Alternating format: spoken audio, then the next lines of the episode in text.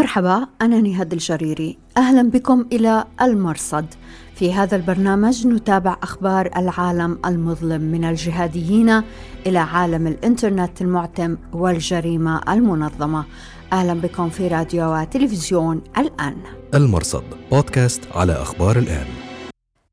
أهلا بكم إلى حلقة هذا الأسبوع من المرصد. نغطي فيها الفترة من 8 إلى 14 مايو 2023 في عناوين هذا الأسبوع العائدون وروسيا قد يحيون شبكات داعش المتهالكة في أوروبا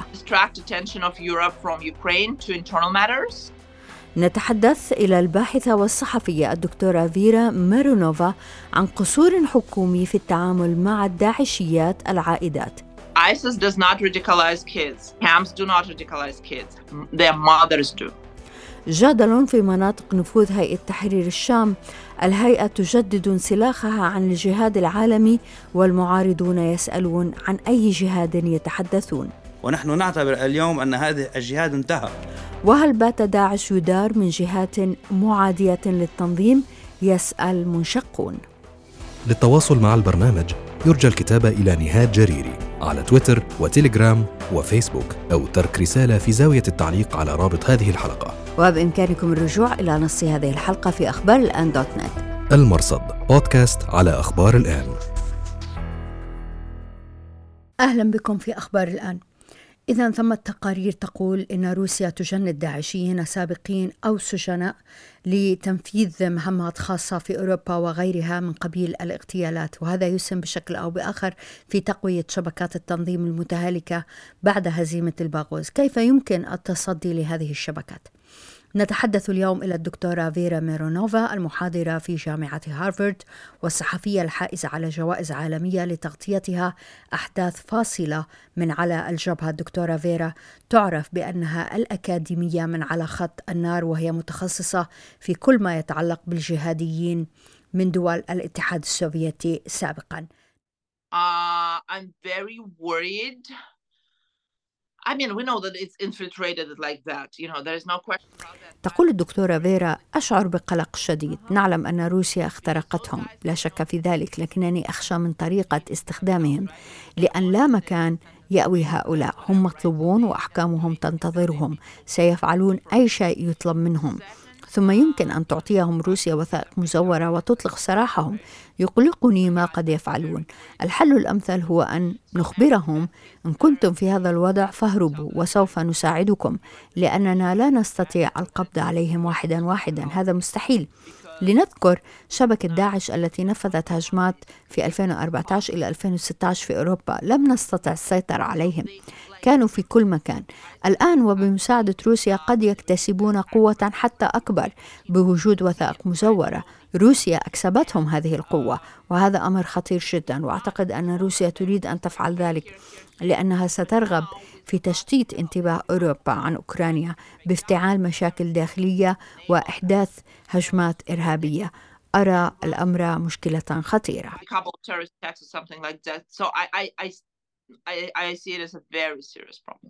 نلتقي الدكتورة فيرا ميرونوفا بعد قليل فابقوا معنا لطفا. المرصد بودكاست على أخبار الآن.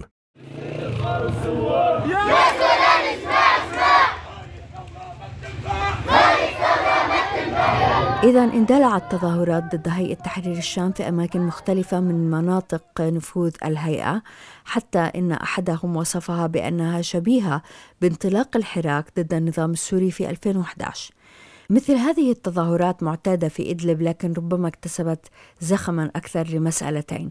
أولا ارتباطها بتصريحات القيادي في الهيئة.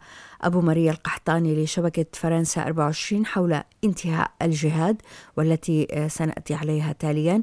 وثانيا لارتباطها ب حزب التحرير وهو حزب إسلامي عالمي يدعو إلى تأسيس الخلافة ويعتبر مناطق وجود أنصاره ولايات. تعالوا شوفوا يا عالم بدأت التظاهرات إذا على خلفية اعتقال الهيئة عدد من أبناء قرية دير حسان. قالوا إنهم ينتمون إلى هذا الحزب. بيان نسب إلى مجلس شورى عوائل القرية. قال إن أمنيي الهيئة اقتحموا بيوت ثلاثة من أبناء القرية واعتقلوا أحمد عبد الوهاب أبو إبراهيم وأحمد منصور أبو محمد وجهاد منصور أبو البراء. المهم هو أنه أثناء دخولهم المنازل كسروا الأبواب وروعوا الأطفال وكشفوا ستر النساء. في المقابل بثت مواقع موالية للهيئة تسجيلا نسب إلى أهالي القرية يتبرؤون فيه من حزب التحرير. القيادي في الهيئة أبو ماريا القحطاني هاجم حزب التحرير وقال إن الهيئة عرضت عليهم التعاون إلا أنهم هربوا كون عقيدة حزبهم ترفض ذلك. القحطاني هاجم أيضا الجيش الوطني السوري في الشمال ومعارضي الهيئة هناك وخاصة في إعزاز.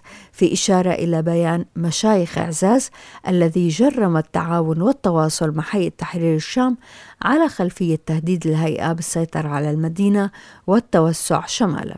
وهكذا وفي محاولة لتقديم الهيئة على أنها النموذج الأجدر بتولي شؤون السوريين في المناطق الخارجة عن النظام سأل أبو ماريا. هم على تماس مع العدو وأعتقد نقاط العدو في ريف الباب وعزاز هشة جدا. فلماذا لا يفتحون عملا ضد النظام بدل تخوينهم للمجاهدين في إدلب؟ لكن المعارضين ردوا هذا الكلام وذكروا القحطاني بأن الهيئة هي من فككت وقاتلت عشرين فصيلا في الساحة وأضعفت الثورة عسكريا ومسختها عقديا وفكريا. وهنا نأتي إلى مربط الفرس. ماذا تريد هيئة تحرير الشام وماذا يريد السوريون في الشمال؟ المرصد بودكاست على أخبار الآن. انشغلت مناطق نفوذ هيئة تحرير الشام بما نقل عن القيادي فيها أبو مريا القحطاني حول موقف الهيئة من الجهاد.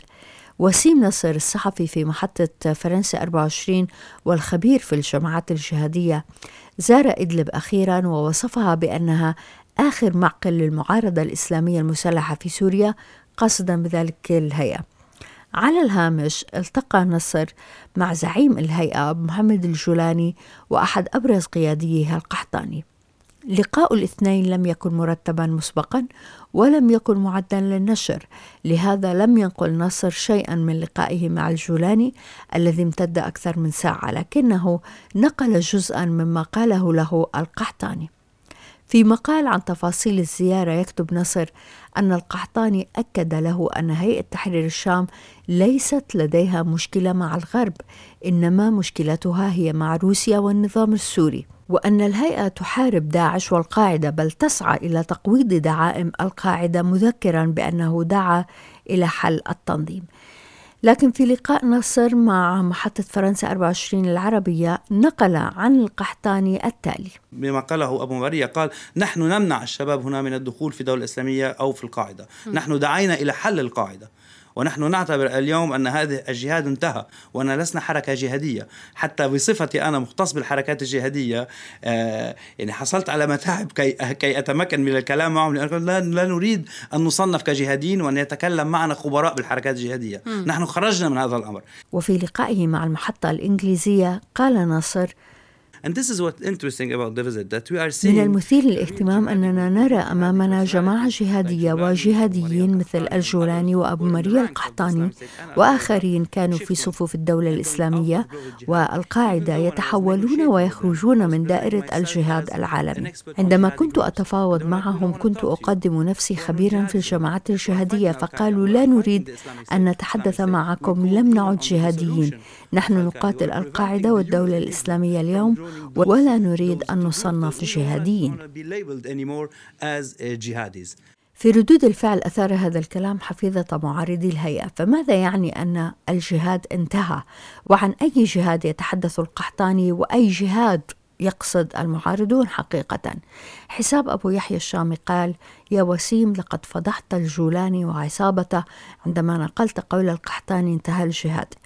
حسام مزمجر الثورة السورية قال لم يكونوا في صف الجهاد يوما وهذه ضمن إفساد الدين وتدمير الثورة عسام خطيب قال طالما أن الجهاد انتهى فلماذا تحشدون القوات وتعقدون التحالفات للاستيلاء على شمال حلب هل ستكملون مهمة إنهاء الجهاد في الشمال كما فعلتم في إدلب؟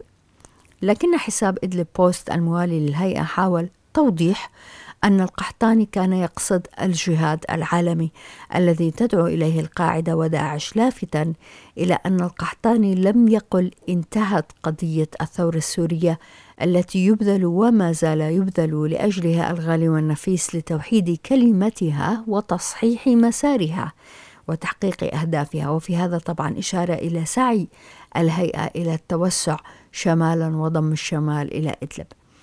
أنصار القاعدة رأوا أن كلام القحطاني رسالة للغرب وأن الهيئة كانت دائما تسعى إلى تقديم أوراق اعتماد واستصدار شهادة حسن السير والسلوك والاعتدال وفق الشروط الأمريكية. أما أنصار داعش فوجدوا الفرصة السانحة للاستهزاء مرة أخرى بالقاعدة الذين لعب بهم الجولاني كما يلعب الصبي بالكرة. في إشارة إلى تسبب الجولاني في شق صف القاعدة أول مرة في 2013 عندما أثار الخلاف الشهير والقاسم بين أبو بكر البغدادي آه، زعيم داعش وأيمن الظواهري زعيم القاعدة. ومرة أخرى عندما أثار قضية فك الارتباط في 2016 والمرة الأخيرة عندما قضى على حراس الدين فرع القاعدة في الشام في 2020 في المحصلة حقيقة أن هيئة تحرير الشام لم تعد جماعة جهادية تتبنى فكر القاعدة أو فكر داعش هي حقيقة معلومة للجميع. الجولاني وغيره من قيادي الهيئة أكدوا غير مرة في مقابلات مع صحفيين أجانب أن لا مشكلة لديهم مع الغرب. ونفهم هذا الكلام فعلا في إطار الجهاد العالمي الذي بشر به أسامة بن لادن وتبنته القاعدة وداعش على حد سواء. فالعالم كله طاغوت ومسؤولية هذه التنظيمات الجهادية هي تحرير العالم منه. إذا الهيئة قررت أن تكون محلية وأن يكون جهادها محليا غير عابر للحدود.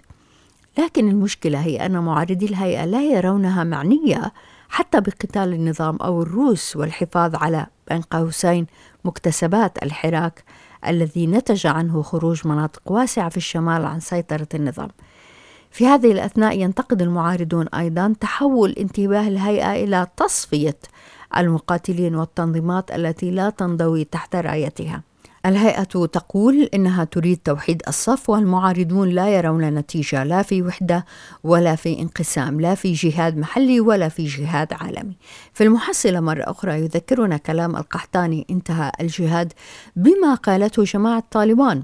وبالرغم من البون الشاسع بين طالبان والهيئة من حيث الجغرافيا والسكان والحضور الدولي إلا أن الهيئة ليست أول جماعة جهادية تنسلخ عن الجهاد العالمي. طالبان فعل ذلك قبلا. في يوليو 2021 قبيل سيطرة طالبان على كابول تحدث محمد نعيم الناطق باسم الجماعة إلى هذا البرنامج وعندها سألناه عن فريضة الجهاد. بعد ذلك إذا انتهى الاحتلال وجاء نظام إسلامي مستقل بعد ذلك لا تبقى هناك دواعي للجهاد. المرصد بودكاست على أخبار الآن. أعلن حساب موال للطالبان أن الجماعة تمكنت أخيرا من قتل نائب أمير داعش المعروف بالمهندس عمر وذلك في غارة يوم الجمعة 5 مايو في ناحية بغرامي قرب العاصمة كابول حساب الباحث الأفغاني ترمذي السادات عبد السيد في تويتر نقل عن مصادر أن المهندس عمر كان نائبا لأمير داعش في كابول وكان أمير المنطقة الوسطى قبل أن يصبح نائبا للدكتور شهاب المهاجر الأمير العام لتنظيم داعش في خراسان. لا شك أن هذه ضربة أخرى تقسم صفوف قيادة داعش ليس فقط في العراق والشام وإنما في العالم كله. في هذا لفت منشور في حساب باسم علي الكاتب على التليجرام وهو حساب يسترجع كثيرا من ذكريات أيام داعش في الموصل والرقة. المنشور يقول أنه مع أن التنظيم في العراق بعد خسارته عام 2008 استطاع النهوض على قدميه خلال عامين وبلغ أوج قوته بين عامي 2012 و 2014 إلا أنه أخفق هذه المرة رغم مرور ستة أعوام على انتهاء حرب الموصل وعجز أن يستعيد زخمه كما السابق ويستقطب عناصر جدد حتى من ذوي الأيديولوجيا الجهادية. وعليه يسأل حساب قناة فتح عباد البغدادي والهاشمي من يقود السفينة في داعش. يقول الحساب المتخصص في فضح خبايا التنظيم إن حالة الفتور في هجمات داعش والاستنزاف في القيادة ليس دليلا فقط على اختراق مخابراتي للتنظيم بل هو مؤشر فعلي على أن التنظيم ربما أصبح يدار كليا أو جزئيا من طرف أفراد أو جماعات معادية وبالتالي فمن يجزم بنقاء قيادات التنظيم في زمن الاعتقالات والاعترافات فهو واهم ومن يظن أن أعداء منهج التنظيم خصوصا في الشام لن يستغلوا حالة التنظيم المحتضر وأمرائه المجاهيل لاختراقه وتطويعه وتدشينه فهو منسلخ عن الواقع والكلام. لقناة فضح عباد البغدادي والهاشمي. المرصد بودكاست على أخبار الآن. قال داعش في صحيفة النبأ الأسبوعية الصادرة الخميس 11 مايو إنه تمكن في النصف الثاني من رمضان من السيطرة على بلدات شمالي مينكا شرق مالي. الباحثة في BBC Monitoring مينا اللامي علقت وأخيرا يعلن داعش السيطرة على مواقع تابعة للقاعدة في مينكا استولى عليها في أبريل وهذا يؤكد تقارير إعلامية سابقة عن توسع داعش في المنطقة. المرصد بودكاست على أخبار الآن. أهلا بكم من جديد في أخبار الآن. إذا ثم التقارير تقول إن روسيا تجند داعشيين سابقين أو سجناء لتنفيذ مهمات خاصة في أوروبا وغيرها من قبيل الاغتيالات وهذا يسهم بشكل أو بآخر في تقوية شبكات التنظيم المتهالكة بعد هزيمة البغوز. كيف يمكن التصدي لهذه الشبكات؟ نتحدث اليوم إلى الدكتورة فيرا ميرونوفا المحاضرة في جامعة هارفارد والصحفية الحائزة على جوائز عالمية لتغطيتها أحداث فاصلة من على الجبهة. الدكتورة فيرا تعرف بأنها الأكاديمية على خط النار هي متخصصة في كل ما يتعلق بالجهاديين في آسيا الوسطى وشمال القوقاز وأعمالها موثقة في مدونة كراسة في ميدان الصراع. Conflict Field Notes. شكرا جزيلا لوجودك معنا في البرنامج مرة أخرى دكتورة فيرا. Thank you for inviting me. دكتورة نعلم إنك حضرتك اجريتي أبحاث ميدانية مستفيضة عن الدواعش من دول الاتحاد السوفيتي السابق. لديك معرفة دقيقة بهذا المجتمع. قريبا حقيقة ستنشرين كتاب بعنوان المجرمون والنازيون والإسلاميون التنافس على السلطة في سجون الاتحاد السوفيتي السابق. اذا أنت تعرفين مداخلهم ومخارجهم. كيف تستغل روسيا مجتمع الدواعش So right now, Russia tries to exploit everyone for the purpose of the war in Ukraine, and ISIS is not um, exception because. تقول الدكتورة فيرا روسيا حاليا تستغل كل جهة لغرض الحرب الأوكرانية وداعش ليست استثناء اولا لخبرتهم في الأعمال الجرمية ولأن ليس لديهم مكان يلجؤون إليه وعليه يمكن استغلالهم في أي شيء. وبالمناسبة ليست روسيا وحدها. التي تستغلهم. الحشد الشعبي في العراق وحزب الله يستغلون داعشيين سابقين ولكن محليين. ليس امرا جديدا هذا الاستغلال لكنه الآن يتعلق بمقاتلين أجانب. روسيا نشطت في تجنيد داعشيين سابقين من أصول شمال القوقاز بالدرجة الأولى ثم من آسيا الوسطى. فمثلا علمت من السلطات الأمنية الطاجيكية أن مجموعة فاغنر ذهبوا إلى طاجيكستان وطلبوا تسلم سجناء داعشيين لكن طاجيكستان رفضت. وعلمنا أنه قبل الحرب في أوكرانيا ذهبت قوة تتبع لقديروف الشيشاني. ذهبوا إلى أفغانستان وأخذوا سجناء داعشيين يحملون الجنسية الروسية. كانوا سجناء في كابول. مثال آخر اتصل بي شخص من سجن روسي آه، هو ينتمي لأصول قوقازية ويقضي حكما بالسجن في روسيا. قال أنه يريد العمل مع فاغنر بهدف الفرار في نهاية الأمر إلى أوكرانيا. لكن الاستخبارات الروسية رفضت. قالوا له أن المحكومين على ذمة الإرهاب ممنوعون من الانضمام إلى فاغنر لكن قد توكل إليهم مهمة خاصة. فإن أراد القتال في صف روسيا سيعطونه هوية مزورة وسيوكلون إليه مهمات مباشرة مثل تنفيذ اغتيالات في أوروبا وأوكرانيا. طبعا هو رفض فنقلوه إلى سجن آخر. أنا أعرف هذا الرجل واتصل بي شخصيا وهو شخص معروف بالمناسبة. ثم أخذت روسيا داعشيين السجناء في دمشق. لم تكن روسيا هي من أخذتهم وإنما من خلال إيران وحزب الله. كان ذلك منذ أشهر. أخذوا أفراد نقلوهم إلى إيران ولاحقا أعتقد ذهبوا إلى أفغانستان. ولا أعتقد أن إيران ستنقل مواطنين روس من سجن في دمشق إلى إيران من دون موافقة روسيا.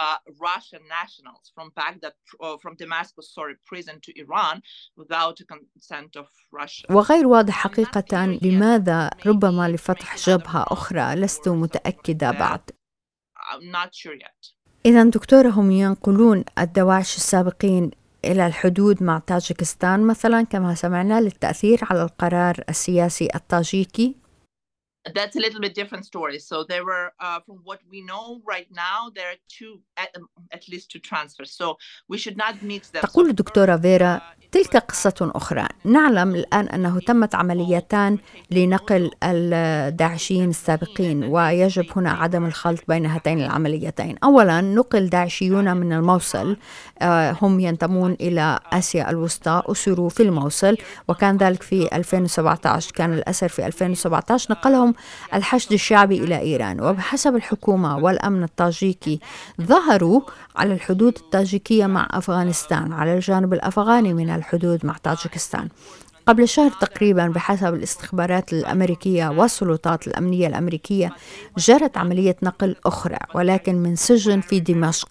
لم يذهبوا إلى الحدود الطاجيكيه ولكن إلى الجانب الأفغاني من الحدود مع إيران ولا أستطيع التكهن حقيقة بالهدف من ذلك لكن الطاجيك مثلا ممتعضون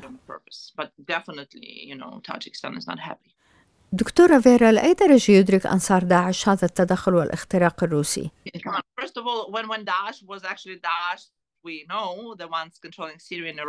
تقول الدكتورة فيرا عندما كان داعش في أوجه يحكم في سوريا والعراق الكل كان يعلم أن أصابع روسيا كانت ممتدة في التنظيم. لن أذكر أسماء لكن قياديين كبار في داعش كان الجميع يعلم أنهم يعملون مع الاستخبارات. الكل على يقين من ذلك. العديد من الداعشيين السابقين الذين كانوا فعلا مع التنظيم يعلمون علم اليقين أنه يتم استغلالهم وروسيا تبحث عن داعشيين سابقين. هؤلاء عايشوا الموقف حقيقة. لكن إن تحدثنا عن أنصار داعش من خلف الشاشات الأنصار المعجبون على الإنستغرام وأصدقاء داعش فهم لا يعلمون شيئا. لا يزالون يعتقدون أن داعش تنظيم مجيد يحارب لأجل الإسلام وهؤلاء حقيقة لا يعلمون شيئا ولا يصدقون ما نقول ويتهموننا بالكفر كما حدث في 2013 وما إلى ذلك. لا خبر لديهم ولن يصدقوا أي شيء نقوله. يقولون لنا إننا ندعي تخابر داعش مع روسيا لأننا كفار. القصة القديمة تعلمين قصة أن داعش على حق دائما. كل يوم أسمع داعشيين سابقين أمضوا خمس سنوات في داعش وحتى أحدهم كان أميرا سابقا يتحدثون مع أنصار التنظيم ممن لم يذهبوا قط إلى العراق أو سوريا. هم فقط معجبون على الإنستغرام لكن لا فائدة. دكتورة فيرا حقيقة أنه دواعش السابقين يتماهون مع هذا التدخل الروسي سواء يخضعون له أو يسعون إليه. ماذا يعني هذا بالنسبة للصورة التي يحاول تنظيم داعش تقديمها لأنصاره؟ What does what does what image does Daesh have in the first place? I mean, تقول الدكتورة فيرا ما هي الصورة التي يتمتع بها داعش أصلا؟ بعض المقاتلين السابقين كانوا أكفياء عندما أدركوا حقيقة التنظيم فروا يدركون ما حصل وما يحصل وكأنهم استيقظوا. ومن كان يؤمن بداعش فقد مات. قتلوا في هجمات انتحارية أو على الجبهة. من يؤمن اليوم حقا بداعش هم المعجبون على الإنستغرام أو أنصار الإنترنت. هم أحياء لأنهم لم يذهبوا إلى داعش قط ولا يرون من داعش إلا الدعاية. لكن هؤلاء يستحيل التحاور معهم But again, it's impossible to talk to them. They're useless. دكتورة فيرا أنت متابعة للحرب الروسية على أوكرانيا منذ اندلاع الحرب تذهبين إلى هناك وتنقلين الأخبار من الأرض إلى أي درجة تستغل روسيا الجهاديين وتحديدا الدواعش في هذه الحرب على الأرض We have not seen on the front line we have not seen actual capture or seen anything former ISIS members on the Russian side. تقول الدكتورة فيرا لم نعلم بالقبض على داعشيين على الجانب الروسي. لم نعلم بذلك لنكن صادقين. نراقب الوضع لكنهم لم يظهروا لنا. وهذا مخيف حقيقة لأننا نعلم أنهم جندوهم ولكن لا نعلم أين سيظهرون. هل سيظهرون في أوروبا بوثائق مزورة لتنفيذ هجمات إرهابية؟ لا نعلم. سأكون سعيدة جدا لو رأيتهم في بخمت مثلا. سأكون مسرورة لأننا على الأقل سنعلم أين هم. لكن للأسف حتى الآن لا نعلم. نعلم يقينا أن روسيا جندتهم من هنا وهناك لكننا لم نرهم في ساحة المعركة. السؤال المهم هو كيف ستستخدمهم روسيا؟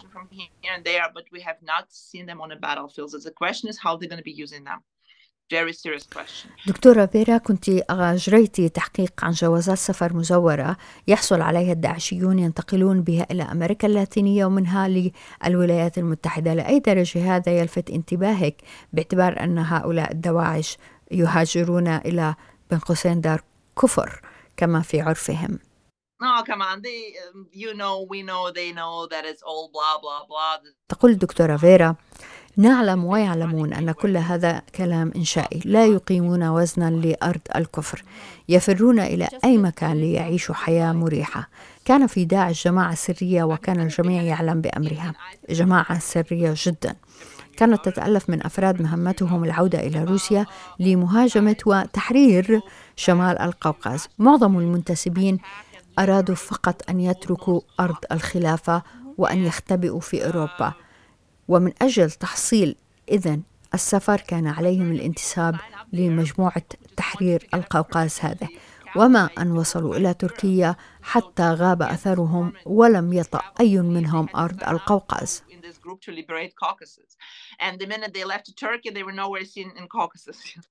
دكتورة فيرا أنت من الباحثين القلائل الذين يحذرون من عودة الدواعش وخاصة الداعشيات إلى بلادهم لماذا؟ خاصة عندما يتعلق الأمر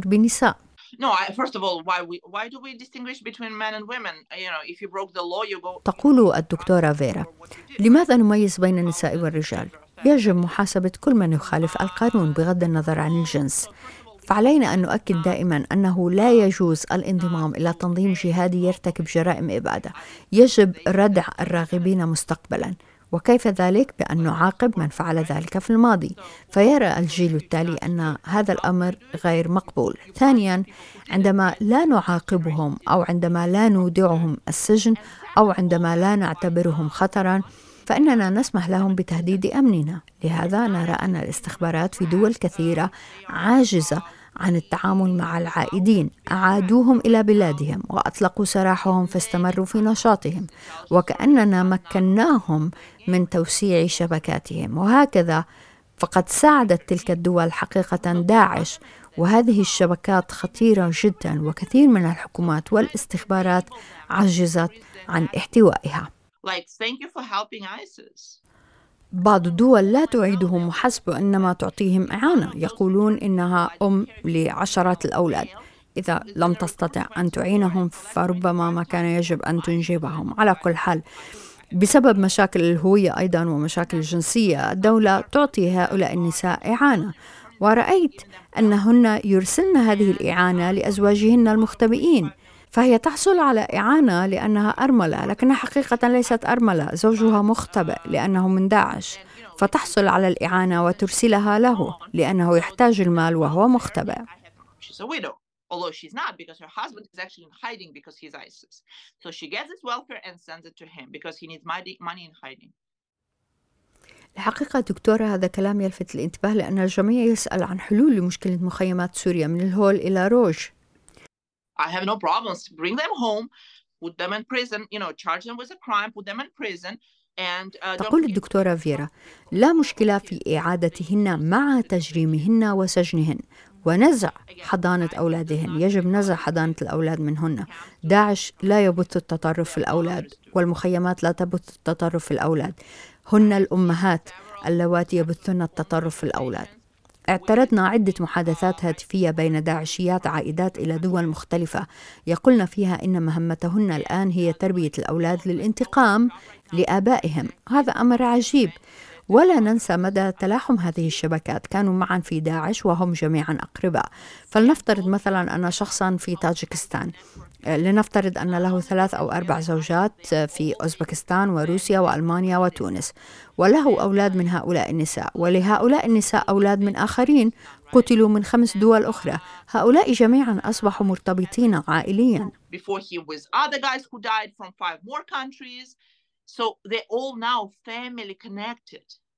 الدكتورة فيرا ميرونوفا شكرا جزيلا لك. Thank you for inviting me. وشكرا جزيلا لوجودكم معنا في أخبار الآن. أنا نهاد الجريري مع السلامة. المرصد بودكاست على أخبار الآن.